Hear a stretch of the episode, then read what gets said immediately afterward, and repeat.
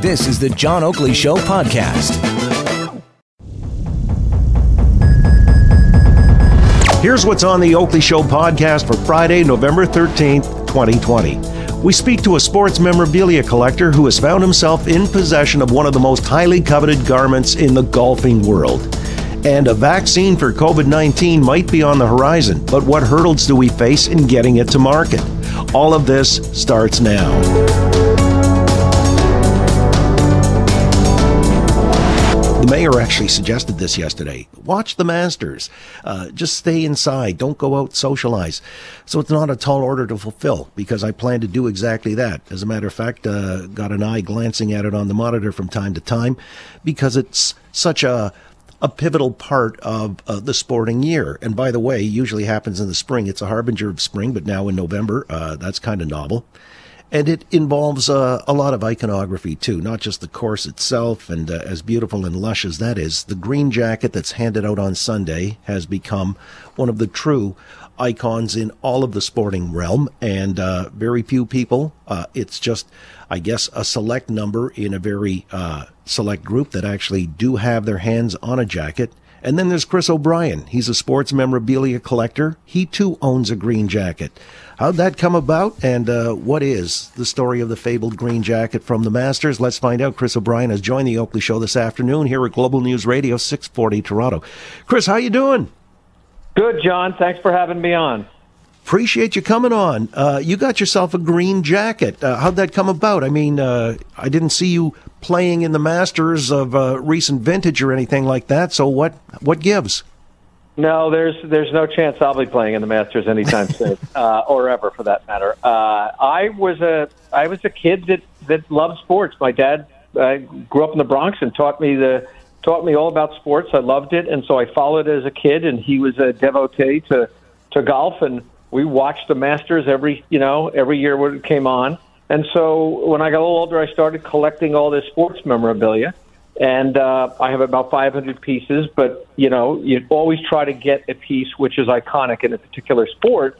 And you know, the green jacket is among the rarest and, and uh, most coveted of the pieces.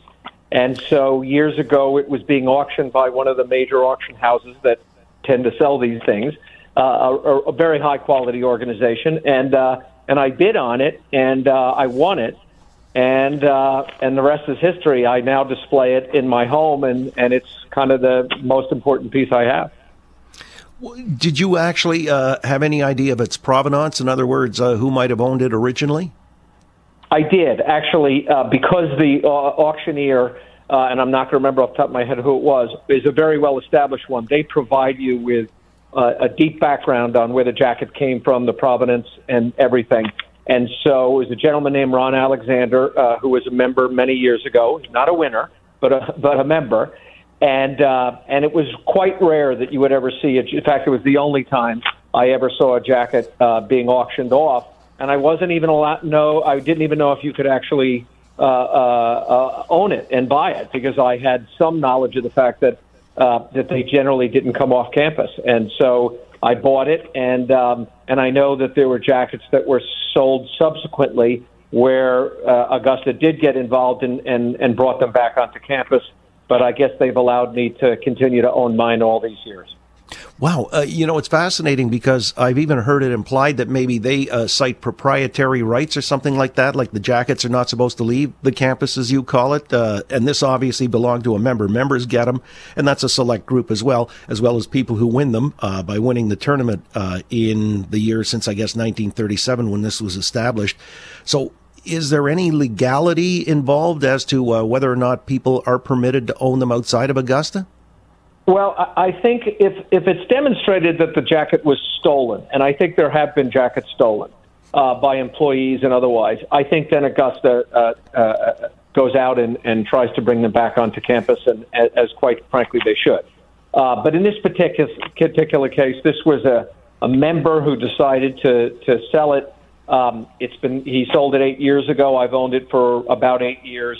It's been public that I own it. This isn't the first time the New York Times article that came out recently. It isn't the first time that it's been known uh, that I that I have it, and um, and so I think hopefully they've made the decision that it's in good hands, and I treat it with I treat it with reverence. It uh, stays on a mannequin. Uh, no one wears it. Uh, no one will ever wear it. And uh, as I've said publicly, the only two people that ever should wear it is a winner and a member. But other than that, it stays on that mannequin and it's for all uh, to see. What size is it, by the way? You know, I, off the top of my head, it's I think I don't know because I've not worn it, but it looks like it's about a 42 or a 44. From what I understand, Mr. Alexander, before he passed away, he was a he was a big guy, and so uh, uh, bigger than me, and so it looks like a uh, looks like a big jacket, but it has all the the uh, the designation that you would really be excited about. The gold buttons that are that are uh, imprinted with the with the Augusta logo, along with the with it on the pocket of the jacket and the name inside. So it's got all the stuff that you really want to see an Augusta jacket have authentic, in other words. Chris O'Brien's with us, sports memorabilia collector, owner of a green jacket, one of which will be awarded on Sunday to the winner of the Masters. And these are indeed rare. Uh, and so, so rare to the extent that as a, a commodity, if I can call it that, uh, there's a, an actual market at auction for these things. You said you bought yours. Have you followed the prices of any of these things that rarely come up at auction and what they're fetching? I have a little bit because I'm a collector. You generally need to know what they go for. Um, if anybody actually sold, like a winner, sold their jacket, um, and I'm not aware of any winner ever having sold their jacket, um, you know that's a that's a number that's going to go for half a million dollars to a million dollars for the jacket for sure. Uh, hmm. And that's if a winner ever sold their jacket, and I'm not particularly sure they ever could or would. Um, uh, the members, a lot of the members, some of the members that were selling them were selling them for between fifty and a hundred thousand dollars. Um, over the last couple of years, there was actually a website that was established that uh, tried to make a market in this, but I think that they have uh, uh, they have discontinued that effort. Uh, but as, in general, the jacket itself was being sold for fifty to hundred thousand dollars. I bought mine a long time ago. It was a lot of money, but it was seventeen thousand dollars and so it's worth a lot more than I paid for it. But it's not my intention to uh, ever sell the jacket. It's it's uh, too too important a piece of my um, my memorabilia collection. I'm guessing it's insured. It is. Everything that I have bought in my life uh, is insured. While that's the most iconic piece I probably have, I have several other very important pieces of sports memorabilia uh, in my home, and so by definition, I have it all insured and alarmed and all the things that you would expect. Just for instance, by the way, I wanted to point out uh, I was reading a note where uh, the relatives of a member back in the day uh, decided they didn't need the jacket anymore. They'd insured it for fifty grand, but when they put it up at auction, it fetched. This is back in 2013, not that long ago, six hundred and eighty-two thousand U.S., which is a million Canadian. That gives you a sense for what you've got in your possession there. Yeah, and I think although I, if I cor- if, correct me if I'm wrong, but I believe that was a player's jacket. That was the family of a player's jacket. So that may have been a winner's jacket, and that's a little different than having a member's jacket. But it gives you an indication if it's a winner's jacket, it's pretty valuable. Indeed. By the way, uh, what are the other important pieces of memorabilia you just cited, if I can ask? Sure. Well, I collect almost every sport because that's what I was into. So, for instance, uh, and I, I, you know, if you're a, if you're a fan of, of the New York Giants football team, as I am all my life since I'm, I was born and raised in New York, um, uh, Lawrence Taylor, perhaps the greatest football player, uh, certainly the greatest defensive football player of all time. I acquired his uh, first Super Bowl trophy uh, that he won in uh, 1990 and 1991, and uh, you know that's pretty rare. It's not very common that a that a world, you know, the best football player in the world ultimately sells their Super Bowl trophy. Again, sold it through a through an auction, and I was able to acquire it, and and that was pretty exciting for me. Um, Phil Rizzuto, one of the great Yankees of all time, uh, when he passed away, his estate sold his Golden Glove. Uh, again, very rare thing that you win in, the, in uh, Major League. You don't see a lot of them, and particularly from not uh, from an iconic player like him and I was able to acquire the, his piece as well. A baseball uh, uh, bat signed by Ty Cobb, a couple of pieces uh, baseball signed by Babe Ruth. So tend to acquire more vintage stuff because I'm 62 years old. So those the ones that interest me tend to be a little bit older than the more current players. Well, just out of curiosity, again, you've stoked my uh, curiosity. The the bat signed by Ty Cobb uh, relative to the baseball uh, signed by Babe Ruth, which has more value on the market? Uh, Ty Cobb's bat by a great deal, and but that's not because he's more revered than uh, than Babe Ruth. In the memorabilia space, it depends on how often they sign. All right, so Babe Ruth was a prolific signer. Uh, he used to hand, sign everything he could get his hands on and hand them out to kids. He was really good about that. And so there's a lot of baseballs and, and memorabilia out there in the Babe Ruth world. Ty Cobb uh, didn't quite have the uh, congenial reputation that uh, that Babe Ruth had, and so he was less of a signer. So his stuff, while it's certainly available, uh, is a little bit more rare. So um, if you ever find a baseball signed by Shoeless Joe Jackson, who who was reputed to be illiterate, so he didn't sign much, but he did sign a few. That would be a very rare piece, and that would sell for quite a bit of quite a bit of money. How about hockey? Anything from the hockey world? I do. We're Ranger fans here in New York, and so Wayne Gretzky was a Ranger for a very long period of time. Uh, or and and uh, and uh, we were able to secure a stick signed by him. But a lot of the great Bobby Hull, Bobby Orr, a lot of the greats of uh, of the old uh, of the teams that would have played in the '60s and '70s that that I would have known when I was growing up as a kid. Uh, I have a lot of sticks and and uh, things signed by them, including some more recent Rangers, right? Uh, like uh, Henrik Lundqvist, who's we have a signed uh, face mask of Henrik Lundqvist. So a lot of the greats in hockey, and obviously uh, because it's Canada, in your world, um, you would be most interested in, in in hockey. And I can't remember off the top of my head, but guys like Stan Mikita, uh, places like that. I'm sure I have some Montreal Canadiens, but off the top of my head, I can't remember who I have that that would uh, that would be um, you know hero hero to the to your Canadian fans. I got a signed baseball from Carlos Delgado uh, with the uh, red clay from Georgia right on it because I threw it out uh, opening, not on opening day, but uh, the opener uh, at a game and uh, skipped it in uh, instead about 57 feet. And, and he pulled it out of the dirt and signed it for me. So uh, there you go. It's got a story behind it. not as really good as yours, but it's still, it's part of my memorabilia collection, very limited as it is. Chris, great to share your passion with you. I appreciate that. And the great stories behind the green jacket, the fabled green jacket at the Masters being awarded again on Sunday. Thanks so much for your time. All the best in your collecting. Thanks. Thanks for having me, John. Good luck. You got it. Chris O'Brien, sports memorabilia collector, owner of a green jacket. The price on those things is astronomical. So, uh, but of course, as I say, priceless for anybody who uh, wins it. Earlier this week, when there was an announcement from Pfizer that they've come up with a vaccine that looks to be 90% effective at this point, and so uh, everybody got properly giddy, and uh, understandably so.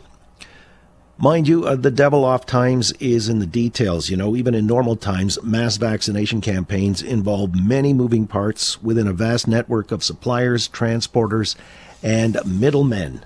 And to that end, uh, I guess we need to clarify just how we would get this to the people who obviously are in uh, desperate straits and want this thing so we can get back to some sense of normalcy. Joining me on the line right now to help us understand the whole distribution network thing, John Keogh, founder and managing principal with Shantalla, which specializes in the integrity and transparency of, of, supply chains as well as consumer trust. John, good to have you back on the Oakley Show. Good afternoon. Hi, John. Thanks for having me. So tell me about the potential rollout of this. I mean, if they get the emergency approval from the FDA, this is Pfizer. Uh, they got their plants working double time in Belgium, one, and Kalamazoo is the other. Uh, hopefully, you know, we'd get dibs. We've got 20 million of these uh, shots on order. Uh, it would impact 10 million people because you got to take it twice within the span of a, a, couple of weeks, three weeks, I guess. What are the logistics that uh, you can see that are necessary to understand how uh, this is not necessarily an easy thing? It's like Ike planning D Day, I guess. Uh, walk us through it. Yeah, it's complex. You know, I spent my whole career in uh, in supply chains, but I started my career in military logistics, and uh, so if if I and I've advised uh, you know North American industry also in pharma. So if, if I look broadly at the North American uh, pharmaceutical industry, uh, they have some of the most advanced logistics uh, capabilities in the world. So they're very competent and very, very efficient. But what they what they have right now will not be good enough for what they need to have for this new vaccine because it's going to be the most complex supply chain that was ever built. And as you pointed out, John, you need two two doses per per person per patient. So the coordination of all of the components of that, from the vials, the little bottles. Uh, to the syringes, the needles, the labeling, and, and the coolers, plus the dry ice, this is going to be very complex. So if, if uh, Pfizer you know, delivers on their promise of 50 million doses this year. The U.S. gets 25 million. That's 12.5 million people. That's still only about 4% of the U.S. population, whereas we know about 60% of the U.S. population, or about 200 million people, have underlying conditions that, uh, that uh, you know, would be a problem in the COVID era. So, how would we in Canada go about prioritizing? I know the Prime Minister has somewhat addressed this. Uh, it has come up. You know, is it going to be people in the front lines, the elderly, the particularly vulnerable? Some even suggesting we ought to give it to kids first. How do you see it? Well, there's four major challenges infrastructure, ethics, security, and IP. If I look at the ethics one to answer your question, we, we have an issue with the U.S. with sovereignty. And we know that uh, U.S. government refused to join COVAX, which is 150 countries working together and pooling resources. So, so the sovereignty remains an issue, and one country could say, you know what, we're not we're not shipping it to anybody yet. So that 20 million, uh, that's I would say that's still at risk. In Canada, we have a problem because we have some private healthcare that may prioritize it for their members. And I think it should go to first line, you know, frontline uh, workers first and critical jobs but it has to be based on need and risk, and then people with underlying conditions, and then looking at uh, race and ethnicity, uh, which is a problem because I think most of the infections are, are, are coming in people that are uh, either uh, black or brown or uh, from minority groups uh, due to their living conditions and, and, and so on. So I think it's going to be a difficult challenge. We need to get our ethicists involved in it. And to be quite honest, I've seen this go wrong three weeks ago. I went for a flu shot in a private clinic in Toronto, and they told me they didn't have it after telling me for weeks they would have it. It turns out they admitted they admitted to me that uh, they had prioritized the people with higher subscriptions uh, to be first in line, and you should not be doing that for the flu shot, and we should not be doing that for the COVID vaccine. So, who would then be in charge to coordinate this? Which branch of government, uh, and how do you appoint somebody? I mean, is there's got to be oversight, I guess, uh, from central command, doesn't there? Absolutely. You're going to have to have a number of uh, groups here from the public health agencies, as I mentioned, medical ethicists, and also people looking at uh, Canada broadly. How do we get it out uh, into the cities, but you know the underlying or the the out, outer line areas and the rural areas areas in Canada where we have problems. So that whole logistics effort we don't have we don't have the the cooling. It, these the vaccines need to be stored at minus seventy Celsius. We, that's unheard of. You know, the current cold chain is two to eight Celsius. So even having the infrastructure on delivering those, that's a significant challenge. So who gets it is the first challenge. And then how do you get it to them is another significant challenge. And if I mention, could mention this, uh, John, from a security perspective, this needs military grade logistics and security, like the transit of uh, weapons or explosives. The production plant in Kalamazoo and, uh, and in, in Belgium they would need protection. The staff would need protection. There's a possibility here of hijacking and theft, a significant uh, risk of that. So you're probably talking about uh, armed security, escorting these in transit around the country for distribution. That poses a challenge for Canada today. Wow. Uh, yeah. Well, it's uh, very lucrative, I guess, uh, cargo. Again, with John Keogh, founder and managing principal with Shantalla, specializing in the integrity and transparency of supply chains as well as consumer trust. The other things that I mean, uh, people perhaps haven't baked into the equation yet because it's still early, uh, but you've got to get enough people to come back for the second dose. Otherwise, it's really ineffective. So you've got to sell them on that, uh, although I'm guessing there'd be more uh, willing people to do that. Then there's the other uh, aspect we're being told uh, many vaccines are concurrently being developed and may actually enter the market as well uh, in this same kind of window where Pfizer is rolling their product out, who's to determine who gets which vaccine? Or, uh, I mean, we could be, you know, cross signals happening as a consequence. Uh, do you see that as a, a potential logistical nightmare? It is going to be a logistics nightmare for sure. Like who who makes that decision or who gets them? Uh, again, we have we have experience now, John, with the flu vaccine, and I've personally experienced it, where the flu vaccine, which is free, uh, was prioritized for private healthcare uh, uh, members who pay a higher subscription than what I did. And they admitted that to me and they said they would rectify that, but that's not good enough. We're going to have exactly the same thing. We're going to have people uh, with a higher income level or access to private clinics. They will be struggling or fighting to get access to the drugs. So we should have ethical distribution. And that's going to be the, probably one of the biggest challenges on top of the physical logistics and the security of the shipments. Plus, you're going to need the other material to uh, coincide with this, I guess. Syringes, needles, those kinds of medical supplies will also have to be shipped to the location where these things, the, the vials are being distributed, correct? Absolutely. All of those uh, components are absolutely critical. But not only that, let's say you, you have a perfect scenario, John, where you have all the vials, you have the syringes, the needles, the labels, and you have the coolers. Then you have to figure out the transit of them across the country. So, one of the bigger issues we have today, and pharma is better than the food industry and other industries. If you go back to what we've experienced now in the supply chain in Canada, people are talking about a food security issue. We don't have a food security issue because we have enough food. We have a food uncertainty issue because we don't know where it is. And that's, that speaks to what we call supply chain interoperability. So a big issue, what we, what we have today and what we need to overcome is we need to have real time tracking. Think of like UPS or DHL when they're tracking a shipment. You need to be able to know where the shipment is, what is the current temperature of it, what is the temperature of it during the journey, and was it maintained at 70 uh, minus 70 degrees Celsius? Because in good times, we lose 25% of vaccines due to inappropriate handling. And then when it gets to the nurse or the doctor that are administering it, uh, they have to be trained on how to protect the vaccines from going going off during their storage in their location while they're waiting for patients to come in.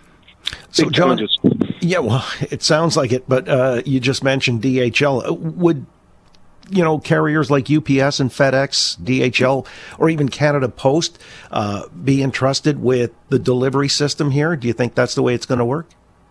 I think we have we have uh, very competent organizations, even organizations that support you know the Amazons of of the world in the physical distribution. They know how to get products out there. Again, the issue is in the cold chain, and we haven't seen this before. We don't have fridges, freezers that can go to minus 70 Celsius normally in our supply chain. So, trying to get those will be a big challenge. Uh, if we do have all of these little uh, uh coolers they could be moved by you know in planes and uh, and and and in trucks, in cars. Um, but the proper storage, the proper handling is essential. Wow, it's going to be like moving plutonium for crying out loud. Uh, interesting, yeah. though, to find out that this is the, story behind the good news, and uh, it still remains to be seen that we can pull this off and uh, make it an efficient delivery system so that more people get the vaccine as soon as possible. John, good to talk to you. I appreciate the insight. Thanks so much for your time. Thanks, John. Have a nice weekend. And you, John Keogh, founder and managing principal with Shantalla. That's a wrap for the Oakley Show podcast for Friday, November 13, 2020. You can listen to the show live weekday afternoons from 3 to 6 Eastern. Turn the dial to 640. Listen live at 640toronto.com or search the name John Oakley on Spotify.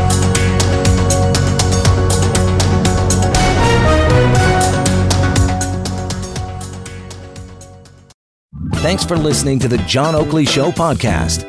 Be sure to rate, review, and subscribe for free at Apple Podcasts, Google Podcasts, and anywhere else you get your on demand audio.